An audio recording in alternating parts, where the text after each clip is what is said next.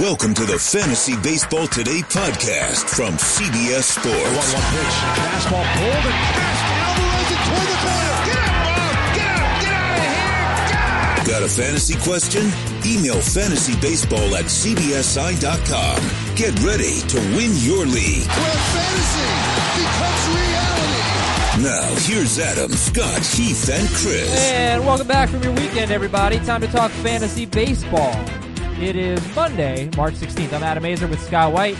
No Chris Hello. Towers today. Hey, Scott. Yeah. Hello. Hi. And Chris is not eating lunch. He has an appointment, so Chris is off today. Uh, we just did a fantasy football today reaction pod about the DeAndre Hopkins trade. Not Scott, but me, Dave, and Jamie. So check that out. About 17, 18 minutes uh, talking about the values of everybody involved in that trade. And we've got a lot more episodes, maybe up to four more episodes coming this week on fantasy football today. But it is fantasy baseball time here. Scott, how you doing? I'm okay, all things considered. Right. Well, that's pretty much pretty much the res- the canned response Yeah. right now, right? Yeah. It's it's hard not to be a little moody, if I'm being honest. A little moody. I'm not moody. I am distracted. I've had a very difficult time focusing on work. Yeah. I don't know if you're the same way. Uh yeah. Yeah. This Yeah. football week is going to kind of refocus me though, so that's good. That's good. Yeah, that's kind of the one sport going on still is NFL free agency, right? Yeah. That's That's the sport now. that's that's the sporting world. Hey. Some people would say it's the most interesting part. Maybe. So today we're going to review the 15 team mock draft we did. We were going to have a player debate, but we're going to save that for when Chris is back. We're going to read your emails at fantasy uh, fantasybaseball at cbsi.com and your Apple podcast questions. First of all, there's really no news right now, but Memorial Day is being floated as a start for the season. NBA was just reading, they're thinking maybe June, mid June to kick things Yeah. up again. It's going to be a lot longer than four weeks. Well, because that CDC recommendation that came out last night, or what was it, Sunday night, uh, Which is that, last uh, night, yeah. No, no gatherings of fifty or more people for for eight weeks. So that that uh, yeah, that Memorial Day weekend start for baseball would seem to fit in that timeline. I saw that they're still committed to playing as much of the schedule as possible, which we don't know exactly what that means. That's vague terminology, but uh, it's been discussed that some of the front end of the season would be tacked on to the end. So we don't, you know, it's not like you can just subtract. If you're thinking June 1st now, it's not like you should, could just subtract April and May and then assume that's how many games are going to be played. Maybe, but not necessarily. So there's still, it's still very much up in the air. I just don't see why you'd be drafting right now. if you want to draft, go for it. But it's you know I, I'd still have three drafts going on from before. like slow drafts are going on. Uh, actually, four. Yeah, still four slow drafts going on from before. Three of them have maintained the same fervor. Everybody's picking with the same frequency. People are still making trades in the, the, the drafts where that's allowed. One of them is just dead. Like it's 60, 75% auto picks right now. why, well, why are there even auto picks? Just untime it. Uh, well, I'm I'm not running the draft. Well, but- yeah, tell your commish. She's probably listening. untime it, man. I took the timer off our draft.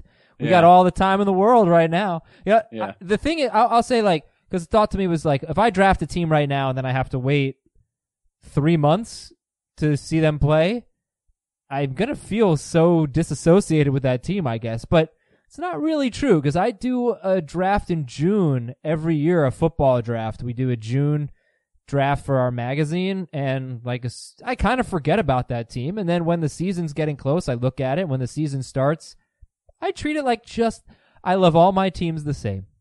And uh, it doesn't bother me that I drafted that one early. In in fact uh, you might have advantages by drafting early but it's that's different because that's earlier in the draft prep season. But but like but what I'm saying is if you are drafting now I wouldn't worry about like well I'm to not care about this team when the season finally starts, it'll be just fine. Uh, please leave us a nice Apple Pod review, and you can leave a question in there as well. Give us a five star review and ask a question. We have obviously plenty of time to read your questions, so that's a good way to get them in. And if you're looking to fill that sports void, NFL free agency is still happening. And not only is FFT Fantasy Football Today going, but the Pick Six NFL podcast has you covered with reactions and analysis to all the biggest moves. Pick Six is always daily, but this week they're going to be much more than daily. So check out Will Brinson and Company every day of the week for free agency, and they've got emergency podcasts with the, when the biggest names in football, including Tom Brady, make their decisions. Download and subscribe to the Pick Six podcast wherever you find FBT or any other shows you listen to. So, just looking at uh, NFBC average draft position from the weekend, I just wanted to see if there were any note- noteworthy trends. I just looked at like literally the last two or three days. Justin Verlander, 20th overall, and I compared it to where they were going the first week of March. Verlander's now 20th. He was 12th. Aaron Judge up five spots, but he's still in the 60s, 62. Aaron Judge. Stanton up five spots, but he's still uh, in the 70s, 80s, 78th. Carlos Carrasco down seven spots from 122 to 129. And Blake Snell has stayed the same at 47. Scherzer wasn't really worth looking at. Verlander, Judge, Stanton, Carrasco, and Snell were the main ones I was looking at. I probably forgot someone. But I don't see a reason to downgrade anybody for injury anymore. Yeah, I, I mean Chris Sale's timetable is murky. Oh, Aaron Sale. Judge's timetable is murky for that matter. But I, I think if we're thinking June first, it's he's probably fine. Uh, there's always a possibility of a setback with that kind of injury. He just starts swinging too soon with that stress fracture in his rib. But yeah, I mean, yeah, that's that's the biggest change for me. Others are people people are getting kind of wild speculating how much it changes the uh, the uh, the the draft pool, the draft order, how much it changes certain players' value, the possibility of it being a shorter season as much as it being pushed back, which again, we don't know how much shorter it actually would be. So that's one thing. But the other thing is just like, for the most part, players are ranked in the order of how good they are. And like, for the most part, I rank players in terms of per game production. This is something I've talked about before. Uh, I value per game production over the cumulative production. And of course, there are, there are certain players I downgrade because I think they're going to miss time or because like in a pitcher's case, they, there's a likelihood of them getting shut down early. But for like a Jesus Luzardo, a Julio Urías, a guy who's behind in innings, um, I don't think let let's assume it's a short season. I don't think the Dodgers, the A's, are going to be like, well, he can get those one. We don't need to spread out those 120 innings as much anymore, so we can just let him go seven plus every time. I, I don't really don't think that's going to happen. I think per start, how many innings they give is going to be about the same. They're still the sorts of pitchers who are going to get pulled before six innings more often than not. And then obviously the high end guys are going to pitch deep into games. Uh, it, it doesn't mean they don't move up at all, the Urías and Luzardo types, but like it's not like Urías and Aaron Nola are going to be on equal footing now. I mean, there's still a big difference in what what they're going to be asked to do from game to game. Chris Sale, no no change in his ADP. He's going about 104th overall in drafts, which is uh, a little earlier than I anticipated. But like, do you think Chris Sale is like a top 50 pick now? Uh, hmm, top 50. Uh, We did a mock draft after this first started just this Friday.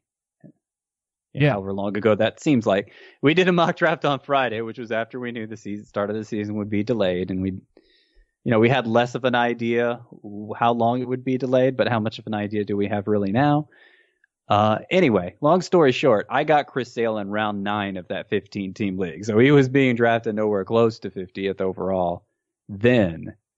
And I suspect he probably, until his elbow gets cleared, until he's on the path to rehabilitating it, which who knows, who knows how much we'll even hear about that between now and the second spring training or summer training or whatever we're going to call it. It's still going to be spring, wouldn't it? Yeah.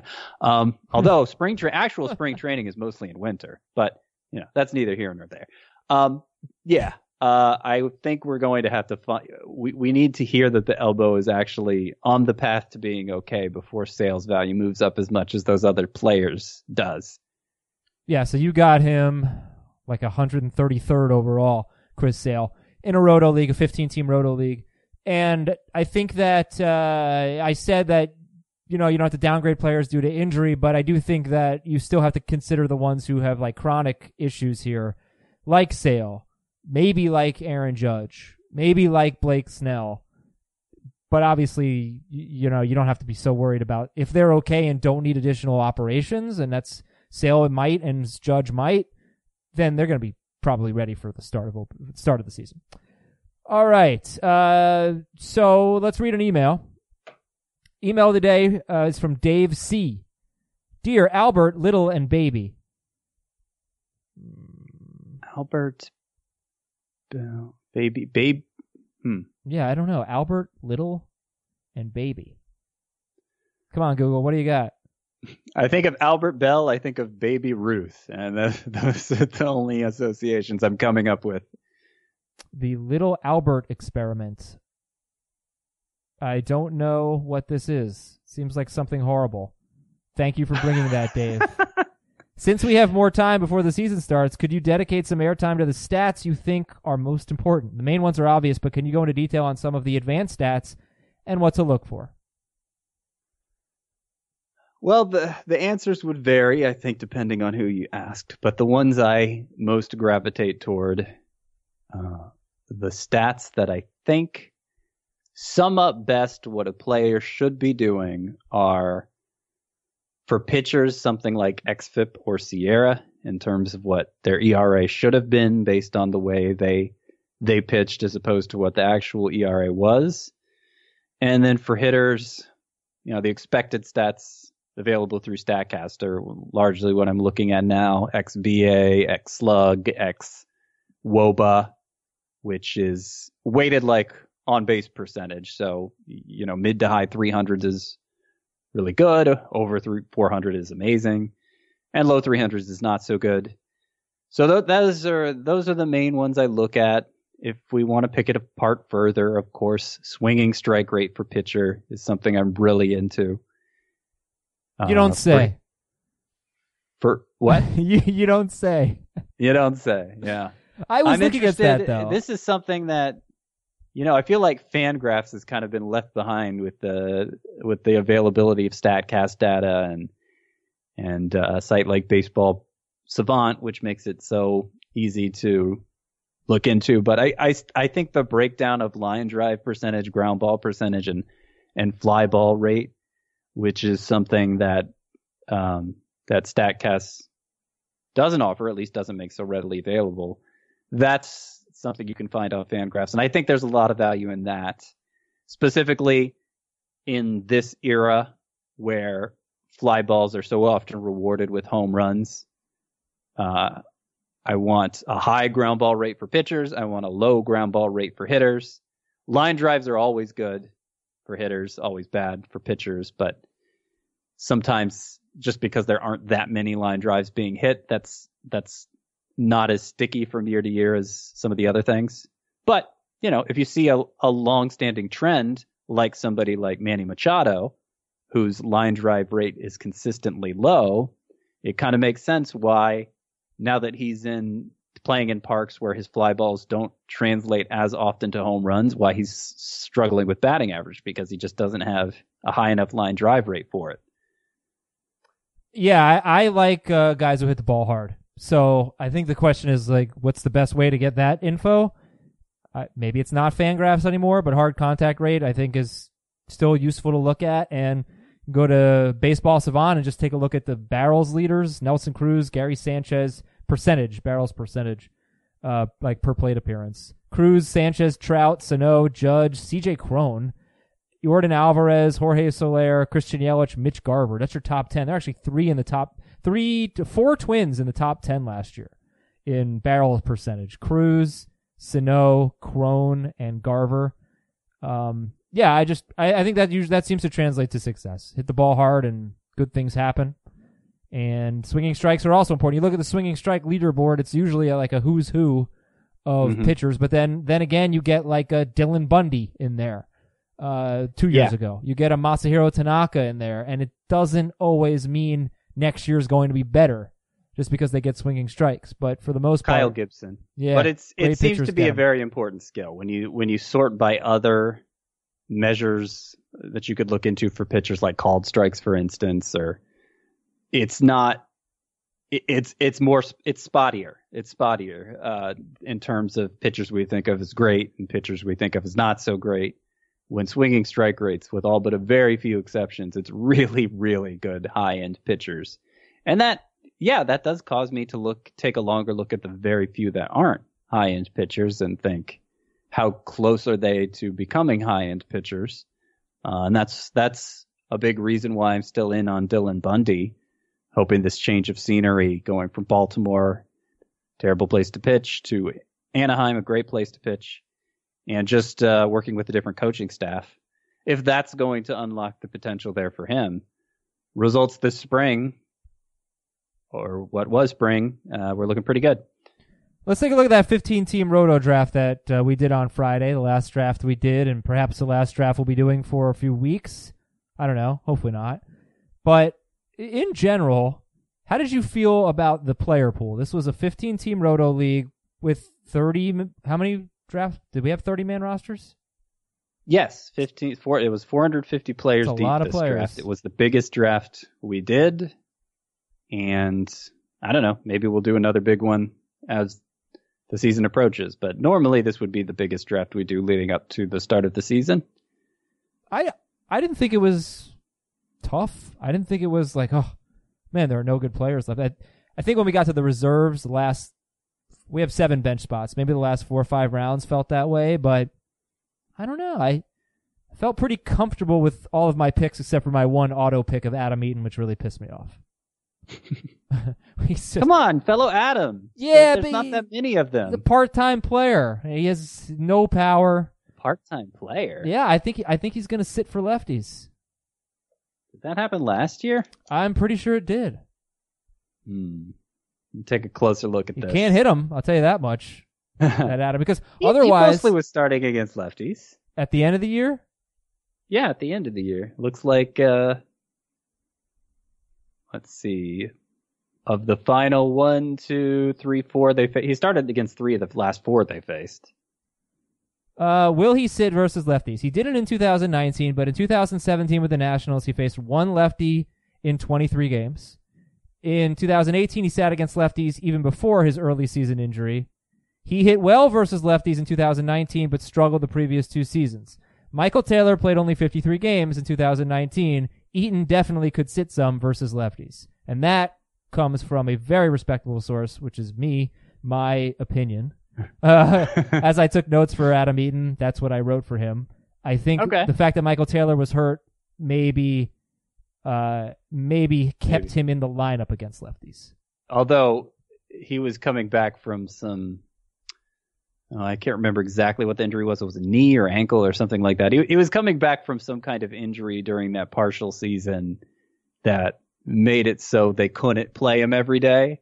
Okay. And so they may have just used the lefties as an excuse to sit him. And now, I mean, he's he's still an on base machine, if nothing else. Really good at getting on base. It- Want Adam want to have him in the lineup. It was 27th in points, 37th in roto, 27th in points. I mean, he's not really worth in a three point out, three point, uh, three outfielder points league. You don't need Adam Eaton unless he starts hitting better because he's just lost his power. But it's one of those guys who, if five outfielder roto league, not bad. once the attrition hits and some of these players we expect to be really good aren't for whatever reason, then Adam he- Eaton, provided he's playing every day, is probably going to be holding steady enough that he ends up starting for somebody in a three outfielder league, especially a points league. Yeah. So anyway, like I was saying, I, I felt like uh, I liked the player pool enough to put together a solid team.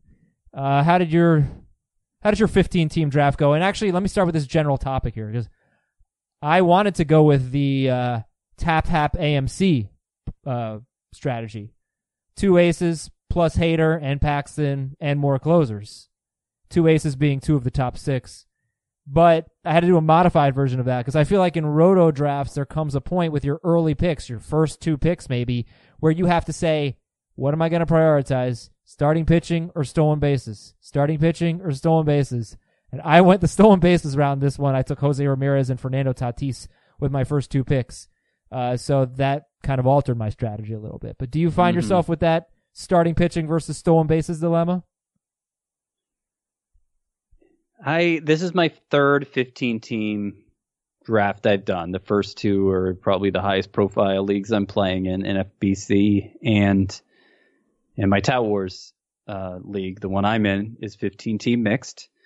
So this wasn't my first shot at it. I think this was the one though where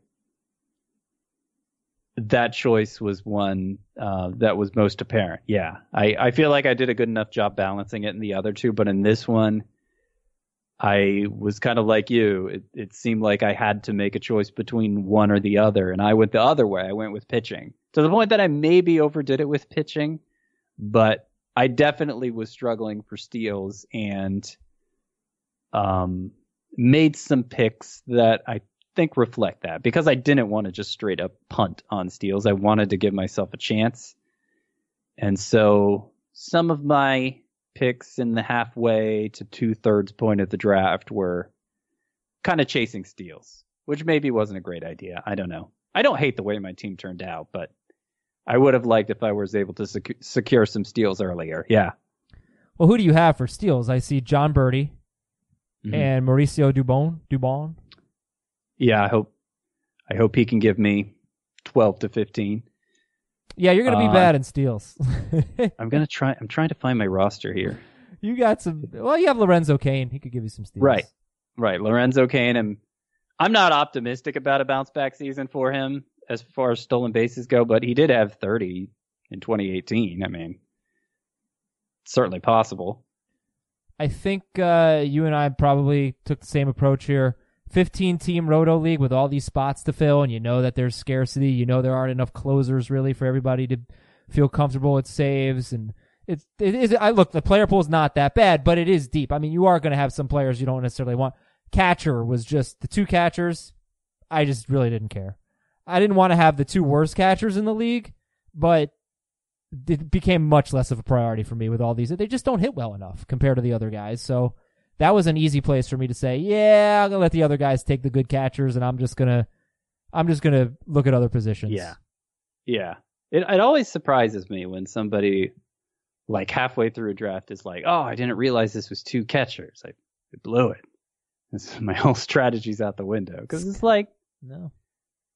I mean, everybody's going to have a crappy catcher or two. Like, why is, would you really want to invest your draft capital in two high end catchers and, and uh, all the risks that go along with that? Nope. I guess some people would. Not when you have this many roster Seem to do spots. fine not doing that, Yeah. though. You never do. I have Yadier Molina and Kurt Suzuki. You have Sean Murphy and Isiah Kiner Falefa. So it just Hmm. wasn't a huge priority for us. And Though Kiner Falefa has become a deep sleeper for me. oh yeah, Yeah, yeah, because he was having a huge spring. I think four home runs had made some changes to his setup that uh, was supposed to help him unlock more power, and it seemed to be happening. And there was some thought that uh, because uh, Guzman wasn't really capturing that first base position the way they'd like, that they'd move Todd Frazier to first base and make Kiner Falefa their everyday third baseman which Well, as that would be huge. Catcher eligible player, yeah. But he better unlock some power because he's got five career home runs and 558 so at bats. But he was having a legitimately huge spring, and there there seemed to be there seemed to be uh, enthusiasm for it as opposed to just head scratching. So Uh, we'll see. Uh, interesting. Yeah. So um, now that I have my roster open here, my my my stolen bases, I'm hoping for 12 to 15. Okay, so mainly Berti. Berti, I'm hoping for 30 plus from Berti. I'm hoping for 12 to 15 from Mauricio Dubon, who might be playing more outfield, center field than second base for the Giants. I'm hoping for 20 to 25 for Lorenzo Cain, maybe more. I'm hoping for 10 or so from Nick Solak. I'm hoping for 15 or so from Brett Gardner. Uh, that's probably all those estimates are probably on the more optimistic end, but I think I gave myself a chance considering it's a 15 team league and steals are are distributed even more than what we usually talk about for a 12 team league. We'll see. I I I don't think that you made Jon Berti the centerpiece of your steals strategy. I don't know. Maybe you did, but I did. Yeah. You did. Well, it ended up becoming that after I Not on realized purpose, I'd missed yeah. all my early round opportunities for it. Yeah, I, I I reached for Jon Berti because I wanted to not punt on steals. So yes, he is the centerpiece of my steals. That's Strategy. Just, just makes me so nervous. And I had to do that in one league too. It was a mock, but yeah, the 17 steals in 73 games. That's awesome. But he's he's older. He's 30. He's got mm-hmm. very little MLB experience. Just seems like he could be a, a really bad hitter. He only slugged 406. So, So I took him with. This is what a reach looks like. I took him with the 14th pick of round 15, oh, that's not a reach. Which is, uh, yeah, 224th No, overall. That's not a reach. Okay. I don't think so. I mean, I don't think any, I don't think anyone is a reach at 200 and whatever overall. Well, there, there- there, there are players who went directly behind him that I like better. I mean, two catcher league, Omar Narvaez went five picks later. Hmm. So yeah, yeah, that could have been nice. Nick Solak, oh, I took Nick you Solak. took Nick Solak. I took him four picks later. And just so, y'all know, Scott took Gio Urshela. So and Mark I did. Canha? I did. and Mark Canha, but I took J.D. Davis. So he could not Yeah. complete the, the sleeper trifecta. was not happy with you about that. Of those three, Davis is the one I'm getting the least, and Urshela is probably the one I'm getting most. It's very rare I've done a draft where I haven't gotten Urshela. Uh, yeah, I, I did. I made an interesting call in this draft, and I'll just we'll con- conclude with this. But taking Ramirez and Tatis with my first two picks. Now I know we keep saying that Tatis is going too early, so I must have taken him. Uh, do you have the draft order pulled up? Somewhere around twentieth overall. And look, I guess I didn't love it, but I still really like Fernando Tatis uh, in a roto league, and you know, I, I guess Yeah. I can deal with the low batting average. I, I just think he's one of the few players in baseball where you can watch him and realize how incredible he is. He's that athletic, he's that talented. So, I'm, yeah, no, you took him. You took him with the fourth pick of round two, so 19 overall. And it was interesting because I had the second pick of round two, 17 overall. Uh, I would have taken a lot of times Jose Ramirez is available there, and I was hoping Ramirez would be available there. I'd take, you know, whoever normally goes at the end of round one. In my case, it turned out to be Max Scherzer, and then I'd pair him with Jose Ramirez, get those early stolen bases. But I couldn't do that because you took Jose Ramirez 12th overall before I even had a chance to pick in the first round, much less the second. And then you paired him up with Tatis. So because you took Jose Ramirez, I was considering taking Tatis with my second pick to get those steals. I opted for Freddie Freeman instead. And then you ended up taking Tatis two picks later. So we were very much like you were messing me up here. Yeah, and I would have taken the- Freddie Freeman if he had been available. uh, I took. I guess you could argue that I could have taken Juan Soto over Jose Ramirez because Soto's not a nothing in steals. I think he stole twelve That's- bases last year. that's what usually happens. Yeah. Yeah. but I believe in Jose Ramirez, and I think he's a better all-around player. If Jose Ramirez is right, he's a better all-around player than Juan Soto. So I went with Ramirez, and then at at 19 overall, I'm looking. All right, I want one of my top six pitchers, uh, but not Verlander at this point. Still, so top five pitchers, which is the big three plus Buehler and Flaherty. Well, Flaherty went 18th, so that was the Freeman went 17th, Flaherty went 18th, Soto went 16th. So Tatis to me was either Tatis or it was JD Martinez or a pitcher I thought would be a reach at that point, like Strasburg, Bieber, or whatever. So I actually really had no problem with the pick. But after that, I took two hitters, got some steals, got some power, and then I went with the Tap Hap AMC, except in a 15 team league, y- your definition of aces has to be just a little bit lower. So two aces plus Hader. Charlie Morton was my next pick. pick, uh, pick. Josh Hader was my fourth round pick. Uh, then I took Frankie Montas and Carlos Carrasco. So the idea was have really good high end starting pitching plus Josh Hader. Um, then I would then I waited a little while. I took Taylor Rogers in round nine. I took uh, Archie Bradley in round twelve. So at this point, I have Morton, Montas, Carrasco, Hader, Taylor Rogers, and Archie Bradley, and Carlos Martinez. I took. We don't have to go through my whole pitching staff, but that was the basis of it. I've got. Oh, and I also have Scott Oberg, who has good ratios, and I think will get saves for the Rockies.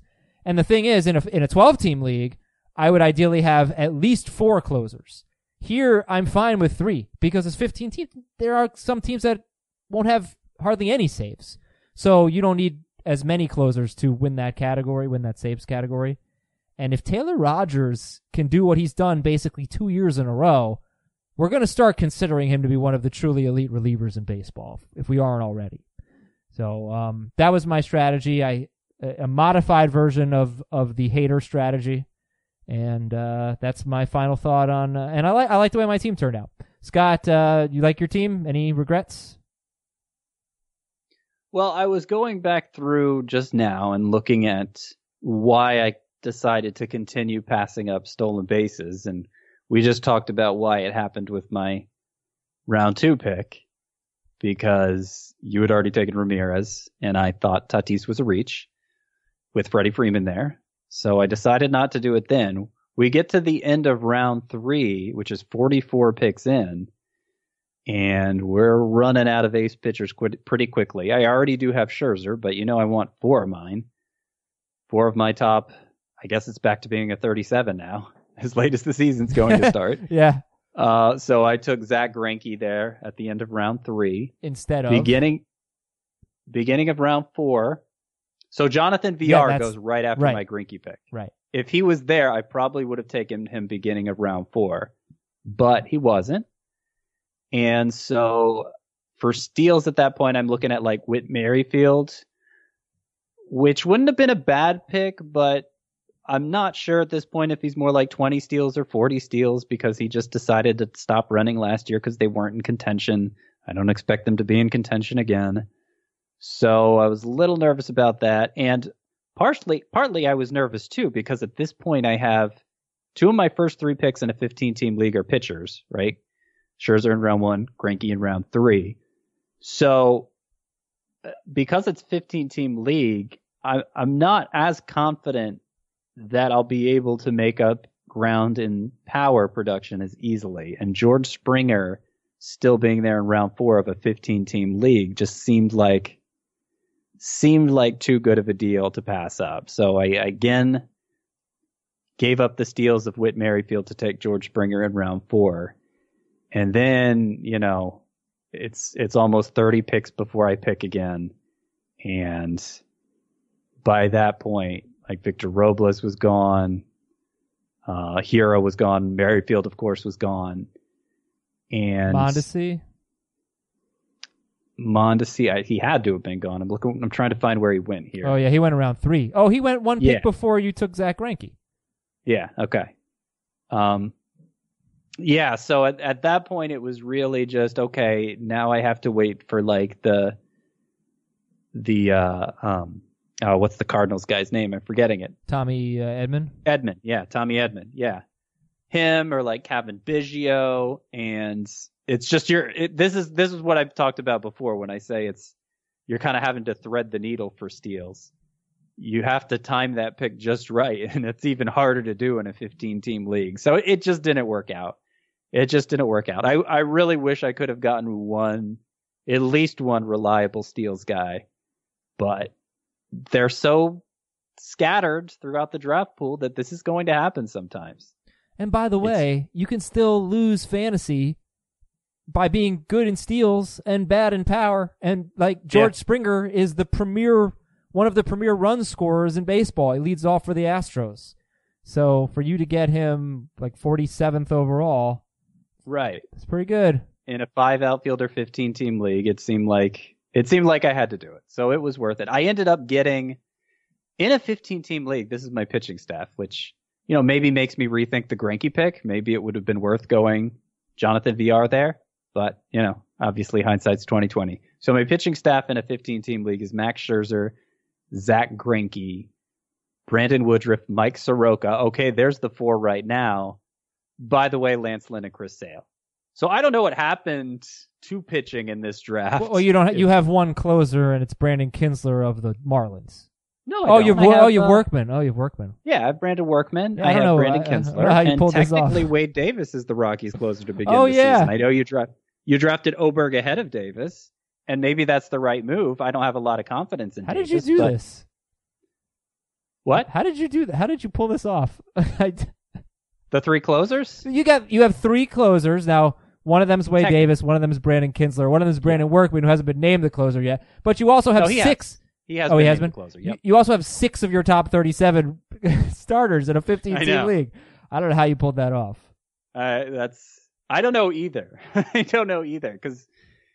I, I don't know if I do. enthusiasm for going after high end pitchers was just less because people were consciously thinking about, okay, if the season starts later, you know, part of the advantage the high end pitchers give you is that innings total. It it it does. I, I think maybe the difference is being exaggerated for the reasons we talked about at the start of the show. Eh, Start for start, is it going to change it that much? I I don't think so. But there is still a cumulative effect that a cumulative effect that makes a difference. And uh, so maybe people were consciously laying off those guys and was able to get them easier, or maybe it was just total happenstance. No, well, don't know. Scott, I guess I do have to point out you only have two players that right now rank in the top five of their position at hitter. You have Freddie Okay. Freeman and George Springer. The rest of your Okay. team, Isiah Kiner Falefa, Sean Murphy, Freddie Freeman, Mm. Mauricio Dubon at second base, Matt Chapman at third, Corey Seager at short. Nothing wrong with it, third and short. Uh, Jon. Berti middle infield, Gio Urshela corner infield. Outfield is Springer, Cain, Canha, Calhoun, Gardner, Gardner, Cole Calhoun, Cole Calhoun. Yeah, Cole not Calhoun. Willie.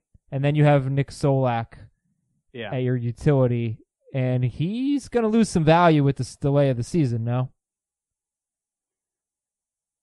Nick Solak. Yeah, maybe. Maybe if Willie Calhoun's ready, you assume he would be, then that would mean Solak wouldn't be plugged in at left field at the beginning there.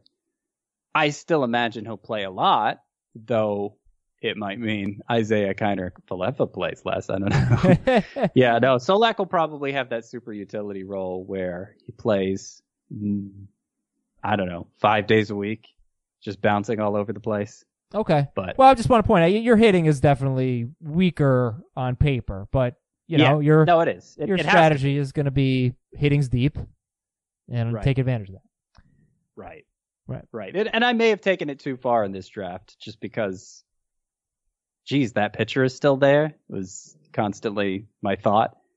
Um, but part of the part of the thinking behind this whole strategy is I want four of the top 37 because I don't think I'm actually I don't think you can't count on all four of them to actually deliver. So if you only go with two of the top 37, the same thing applies. And if you're left with one or zero, you're probably really sunk. But let's say all four of them do deliver, and let's say I'm uh, it's overkill and I'm just crushing it in the pitching categories. I am positive somebody's going to be willing to pay me for a high end starting pitcher, pay a lot for it because that's if they are as scarce as I believe they are, then that's what people that's the sort of thing people pay for. That's what how all the trade scenarios were playing out in my leagues last year.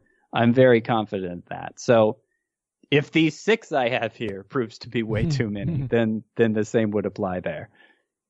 All right, uh, this let's read some Apple Podcast email question or review questions. This first one comes from Warren G Harding too.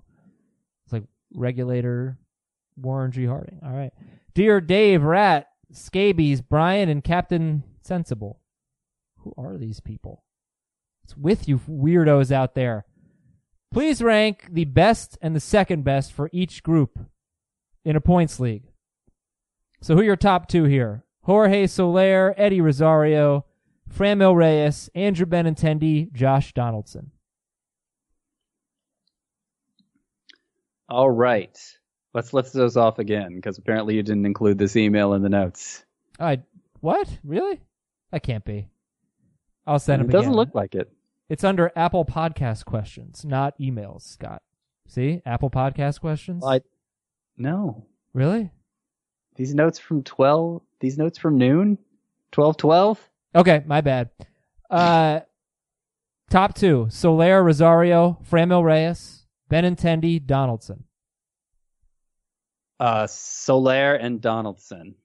That would have been easy if I had just listened in the first place, but I was frantically searching for the email. Sorry. they're coming your way right now. Uh, top two pitchers: Berrios, Lynn, Carrasco, Fried, Price. I would say the first two, Lynn and Berrios. uh, Lynn and who? Berrios.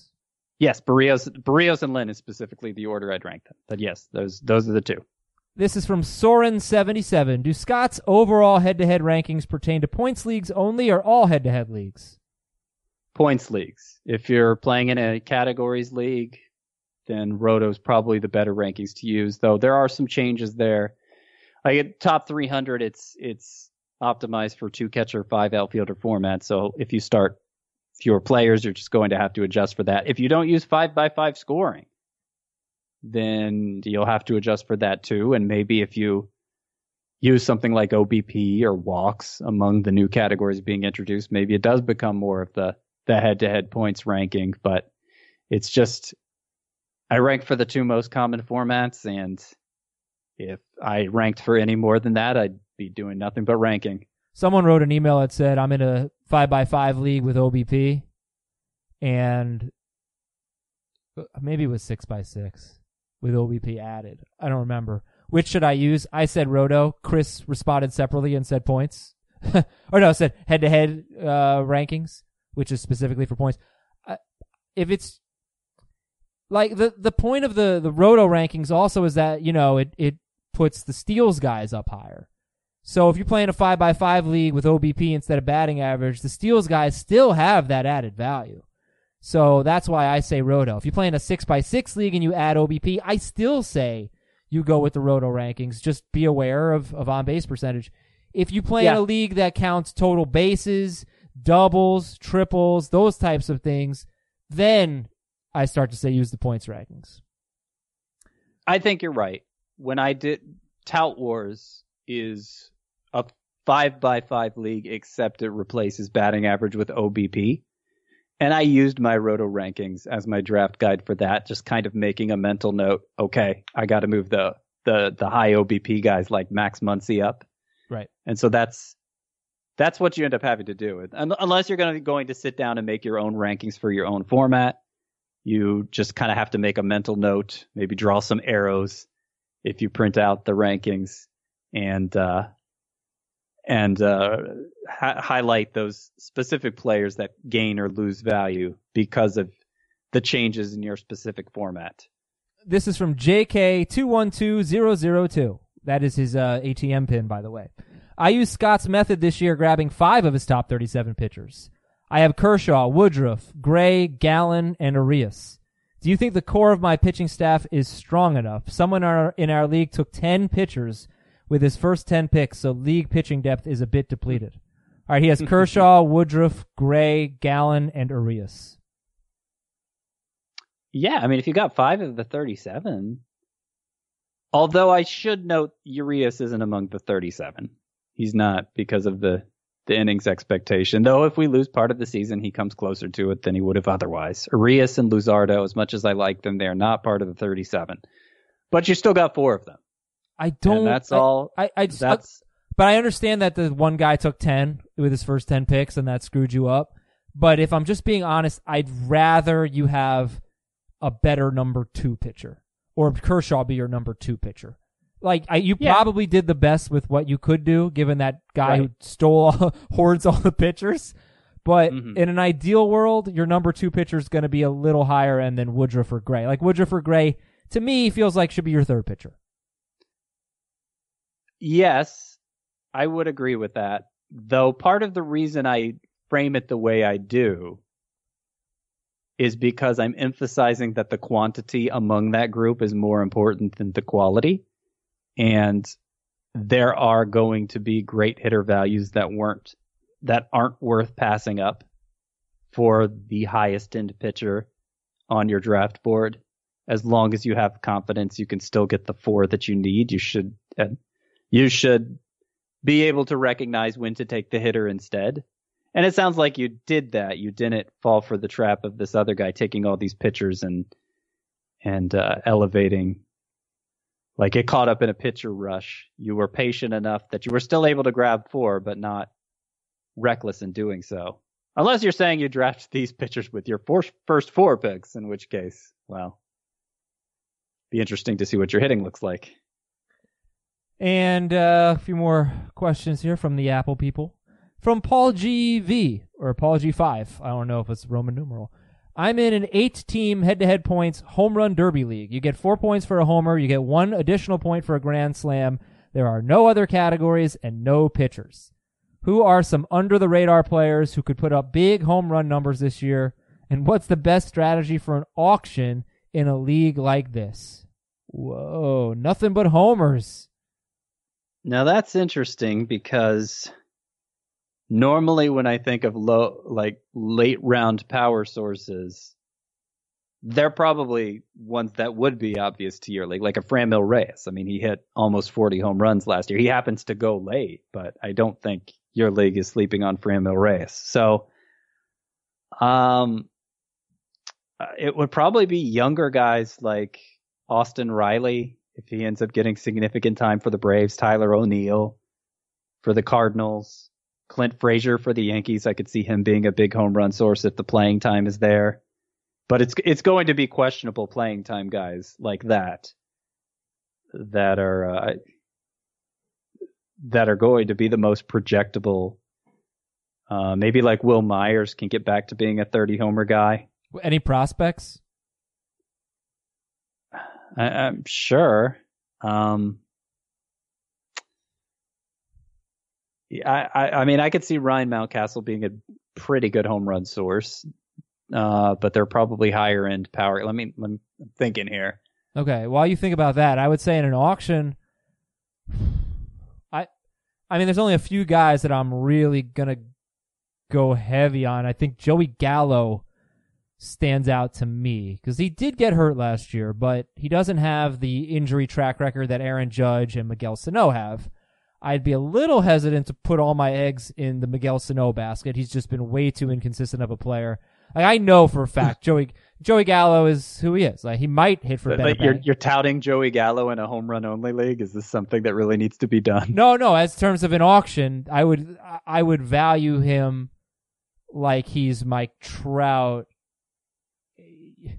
I I would okay if there of the elite power hitters. Gallo's uh-huh. probably the one I trust the most. The elite true home run hitters. Well, no, because Mike Trout is one of the true ones. Um, depends who you ask. I only gave him an A rating. Yeah, you're crazy. My skills tiers piece. Did I give him the A plus? I be okay. I was my top of my head. Gallo, Sano, and Judge feel like the players that are most likely to lead baseball in home runs. But Gallo is the one I'd pay up for.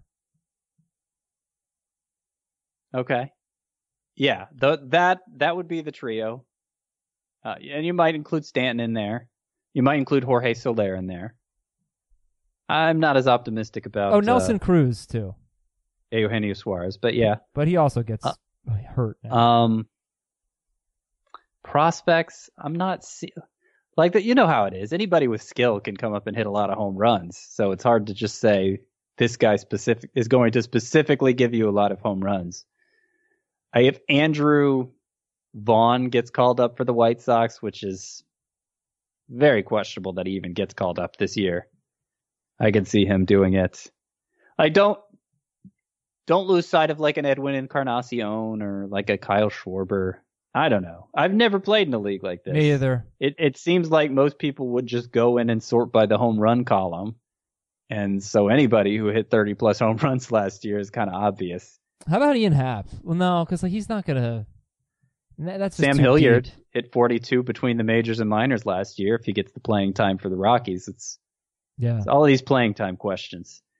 I don't know what my strategy would be. I mean, since there are going to be so many 30 home run hitters, I'd probably spend big to get two, at least two. Well, I mean, it's the only guys you're even rostering. Maybe you want at least four 40 homer type hitters, you know?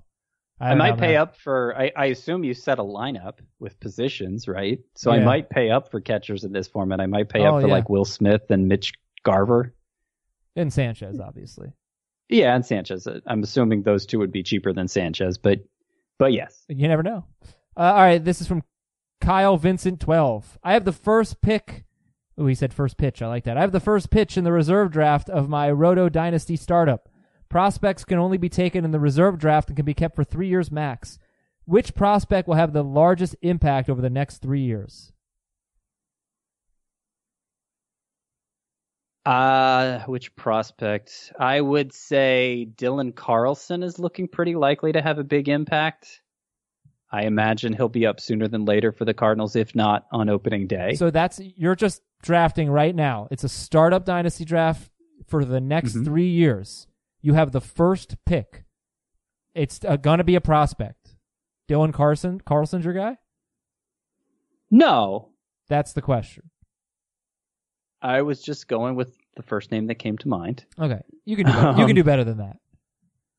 First, I mean, is pick. it Wander Franco? Is you know who's got the biggest? Is it Mackenzie Gore? well, are we not counting Luis Robert?